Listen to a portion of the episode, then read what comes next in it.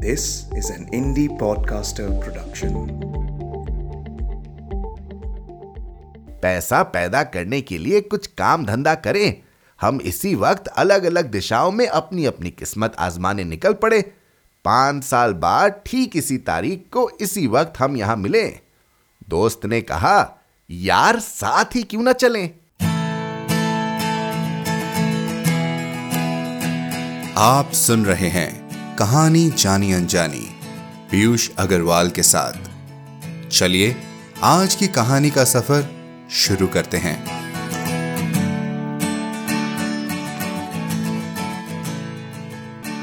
नमस्कार दोस्तों, आज की शुरुआत गुलजार साहब की लिखी एक कविता की कुछ पंक्तियों से करता हूँ। जब रोशनी कम हो जाए तो उम्मीद जगा देते हैं। जब सूरज डूबने लगता है हम दिल जला लेते हैं। ज़िंदगी रोशनी, ज़िंदगी नूर भी है, मगर दिल जलाने का दस्तूर भी है। बहुत रात तक रोशनी करती है, अगर दिल में छोटी सी उम्मीद रख दो। उजालों से घर भर महकने लगेगा, हथेली पे रोशन कोई चीज़ रख दो। गले लगने वालों का दस्तूर भी है, ज़िंदगी रोशनी ज़िंदगी नूर भी है। ज़िंदगी रोशनी, ज़िंदगी नूर भी है। इन खूबसूरत पंक्तियों में छुपी है आज की कहानी। ज़िंदगी में एक रोशनी की तलाश आपको कहाँ ले जा सकती है? चलिए जानते हैं व्यंग सम्राट हरिशंकर परसाई जी की लिखी रचना टॉर्च बेचने वाले में। हरिशंकर परसाई हिंदी के प्रसिद्ध लेखक और व्यंगकार थे। वे हिंदी के पहले रचनाकार हैं जिन्होंने व्यंग को विधा का दर्जा दिलाया और उसे हल्के फुल्के मनोरंजन की परंपरागत परिधि से उबार कर समाज के व्यापक प्रश्नों से जोड़ा। इनके बारे में और जानकारी के लिए हमारी website Piyush Agarwal dot com पर जाएँ। इनकी कुछ और कहानियाँ जैसे दो नाक वाले लोग, एपिसोड 60 और भोला राम का जीव, एपिसोड 85 आप सुन सकते हैं। तो चलिए शुरू करते हैं आज की कहानी का सफ़र। टॉर्च बेचने वाले हरिशंकर परसाई। वह पहले चौराहों पर बिजली के टॉर्च बेचा करता था। बीच में कुछ दिन वह नहीं दिखा, कल फिर दिखा, मगर इस बार उसने दाढ़ी बढ़ा ली थी और लंबा कुर्ता पहन रखा था। मैंने पूछा, कहाँ रहे? और यह दाढ़ी क्यों बढ़ा रखी है? बाहर गया था। दाढ़ी वाले सवाल का उसने जवाब यह दिया कि दाढ़ी पर हाथ फेरने लगा। आज तुम टॉर्च नहीं बेच रहे हो। वह काम बंद कर दिया। अब तो आत्मा के भीतर टॉर्च जल उठा है। ये सूरज छाप टॉर्च अब व्यर्थ मालूम होते हैं।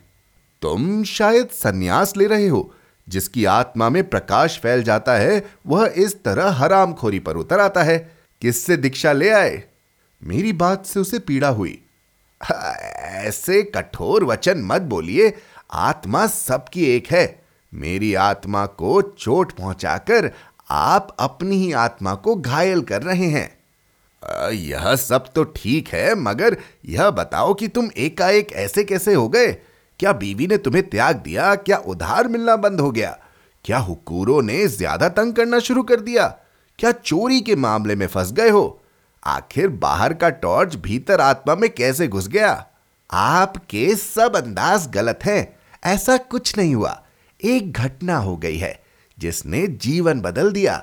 उसे मैं गुप्त रखना चाहता हूँ, पर क्योंकि मैं आज ही यहाँ से दूर जा रहा हूँ, इसलिए आपको सारा किस्सा सुना देता हूँ।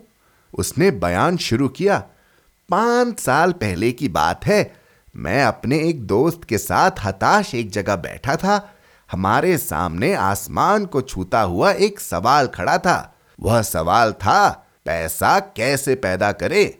हम दोनों ने उस सवाल की एक एक टांग पकड़ी और उसे हटाने की कोशिश करने लगे। हमें पसीना आ गया, पर सवाल हिला भी नहीं। दोस्त ने कहा, यार, इस सवाल के पाँव ज़मीन में गहरे गड़े हैं, यह उखड़ेगा नहीं, इसे टाल जाएँ। हमने दूसरी तरफ़ मुँह कर लिया। पर वह सवाल फिर हमारे सामने आकर खड़ा हो गया। तब मैंने कहा, अरे यार, यह सवाल टलेगा नहीं। चलो, इसे हल ही कर दे। पैसा पैदा करने के लिए कुछ काम धंधा करें। हम इसी वक्त अलग अलग दिशाओं में अपनी अपनी किस्मत आजमाने निकल पड़े। पाँच साल बाद ठीक इसी तारीख को इसी वक्त हम यहाँ मिले। दोस्त ने कहा, यार, साथ ही क्यों ना चलें? मैंने कहा, नहीं किस्मत आजमाने वालों की जितनी पुरानी कथाएँ मैंने पढ़ी है, सब में वे अलग अलग दिशा में जाते हैं। साथ जाने में किस्मतों के टकराकर टूटने का डर रहता है। तो साहब, हम अलग अलग चल पड़े।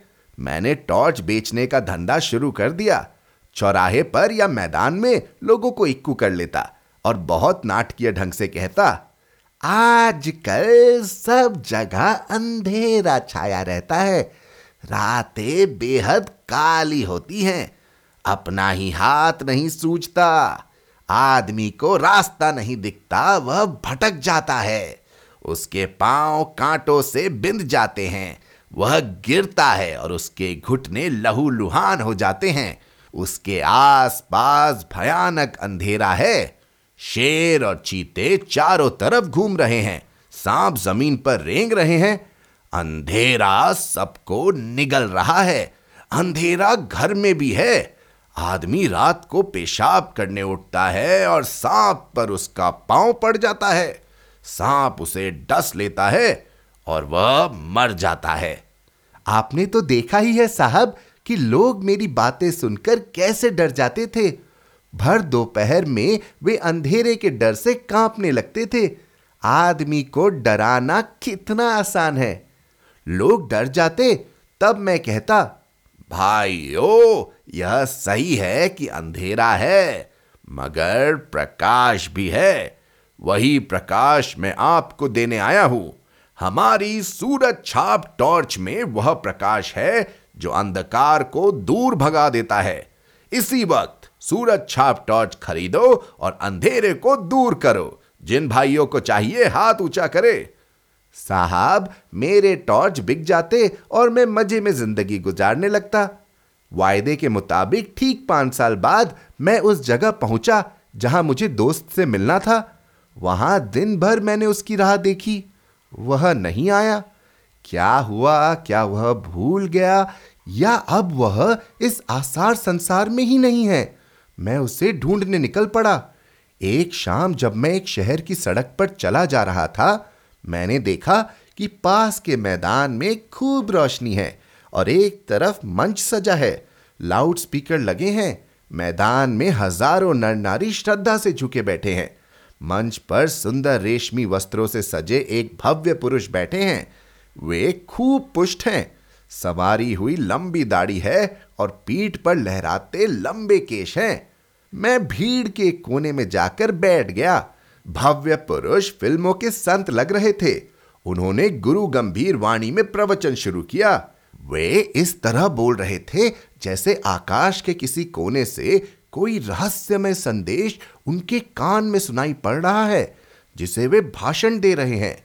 वे कह रहे थे, मैं आज मनुष्य को एक घने अंधकार में देख रहा हूँ। उसके भीतर कुछ बुझ गया है। यह युग ही अंधकारमय है। यह सर्वग्रही अंधकार संपूर्ण विश्व को अपने उदर में छिपाए है। आज मनुष्य इस अंधकार से घबरा उठा है। वह पद भ्रष्ट हो गया है। आज आत्मा में भी अंधकार है। अंतर की आँखें ज्योतिहीन हो गई हैं। वे उसे भेद नहीं पाती। मानव आत्मा अंधकार में घुटती है। मैं देख रहा हूँ। मनुष्य की आत्मा भय और पीड़ा से त्रस्त है। इसी तरह वे बोलते गए और लोग स्तव्य सुनते गए। मुझे हँसी छूट रही थी। एक दो बार दबाते दबाते भी हँसी फूट गई और पास के श्रोताओं ने मुझे डांटा। भव्य पुरुष प्रवचन के अंत पर पहुँचते हुए कहने लगे, भाइयों और बहनों, डरो मत।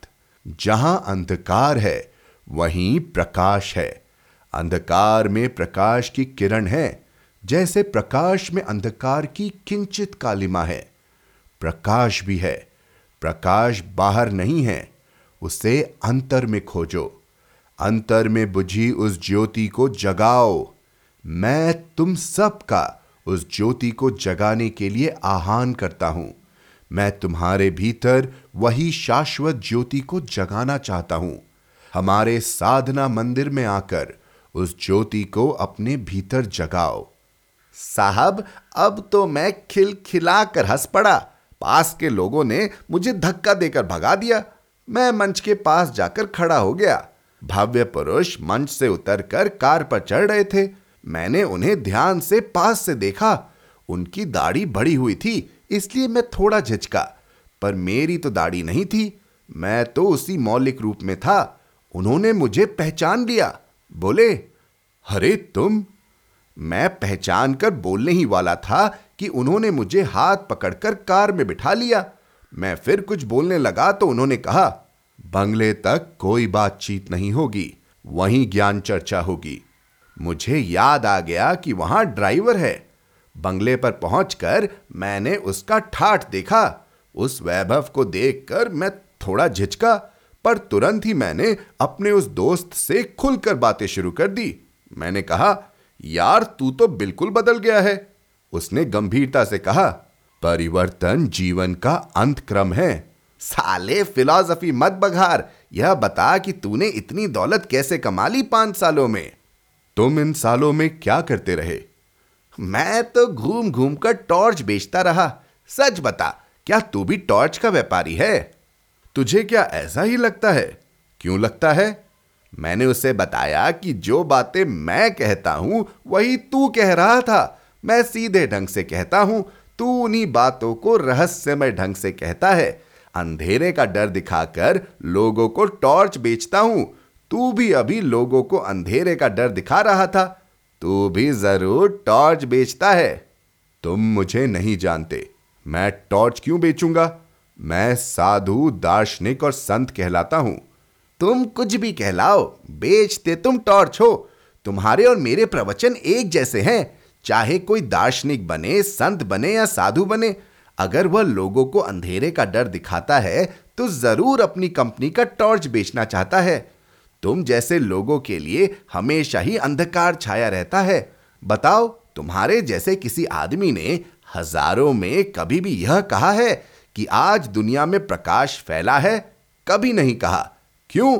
इसलिए कि उन्हें अपनी कंपनी का टॉर्च बेचना है। मैं खुद भर दोपहर में लोगों से कहता हूँ कि अंधकार छाया है। बता, किस कंपनी का टॉर्च बेचता है? मेरी बातों ने उसे ठिकाने पर ला दिया था। उसने सहज ढंग से कहा, अरे, तेरी बात ठीक ही है। मेरी कंपनी नई नहीं है, सनातन है। कहा है तेरी दुकान। नमूने के लिए एक आध टॉर्च तो दिखा। सूरज छाप टॉर्च से बहुत ज़्यादा बिक्री है उसकी। आ, उस टॉर्च की कोई दुकान बाज़ार में नहीं है। वह बहुत सूक्ष्म है मगर कीमत उसकी बहुत मिल जाती है। तू एक दो दिन रहे तो मैं तुझे सब समझा देता हूँ। तो साहब मैं दो दिन उसके पास रहा। तीसरे दिन सूरज छाप टॉर्च की पेटी को नदी में फेंक कर नया काम शुरू कर दिया। वह अपनी बड़ी दाढ़ी पर हाथ फेरने लगा। बोला बस एक महीने की देर और है। तो अब कौन सा धंधा करोगे? धंधा वही करूँगा, यानी टॉर्च बेचूँगा। बस कंपनी बदल रहा हूँ।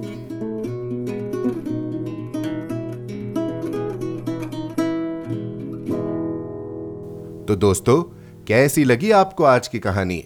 आपको क्या लगता है? आप किस टॉर्च को थामेंगे? हमें ज़रूर लिखकर बताइए hello at the rate Piyush Agarwal dot com पर। और जैसा कि आप जानते हैं, चंद और कहानियों के साथ ये सीज़न समाप्त होगा। तो जहाँ कहीं भी आप हमें सुन रहे हैं सब्सक्राइब बटन पर क्लिक ज़रूर करें, ताकि आप हमारी कोई भी कहानी मिस ना कर जाएँ। साथ ही एप्पल पॉडकास्ट और स्पॉटिफाई पर हमें रिव्यू और रेटिंग देना ना भूलें। मिलते हैं अगले शुक्रवार एक और कहानी के साथ। कहानी जानी अनजानी पॉडकास्ट में अपना योगदान देने के लिए जाएँ पीयूष अग्रवाल डॉट कॉम पर और सपोर्ट द शो लिंक पर क्लिक करें। ये पॉडकास्ट आपके ही योगदान का नतीजा है। आज के एपिसोड की प्रोड्यूसर हैं देवांशी बत्रा। आप सुन रहे थे कहानी जानी अनजानी पीयूष अग्रवाल के साथ, जो कि इंडी पॉडकास्टर की एक पेशकश है। तो हम आपसे मिलते रहेंगे हर शुक्रवार। तब तक के लिए अपना ध्यान रखिए स्वस्थ रहिए और मुस्कुराते रहिए।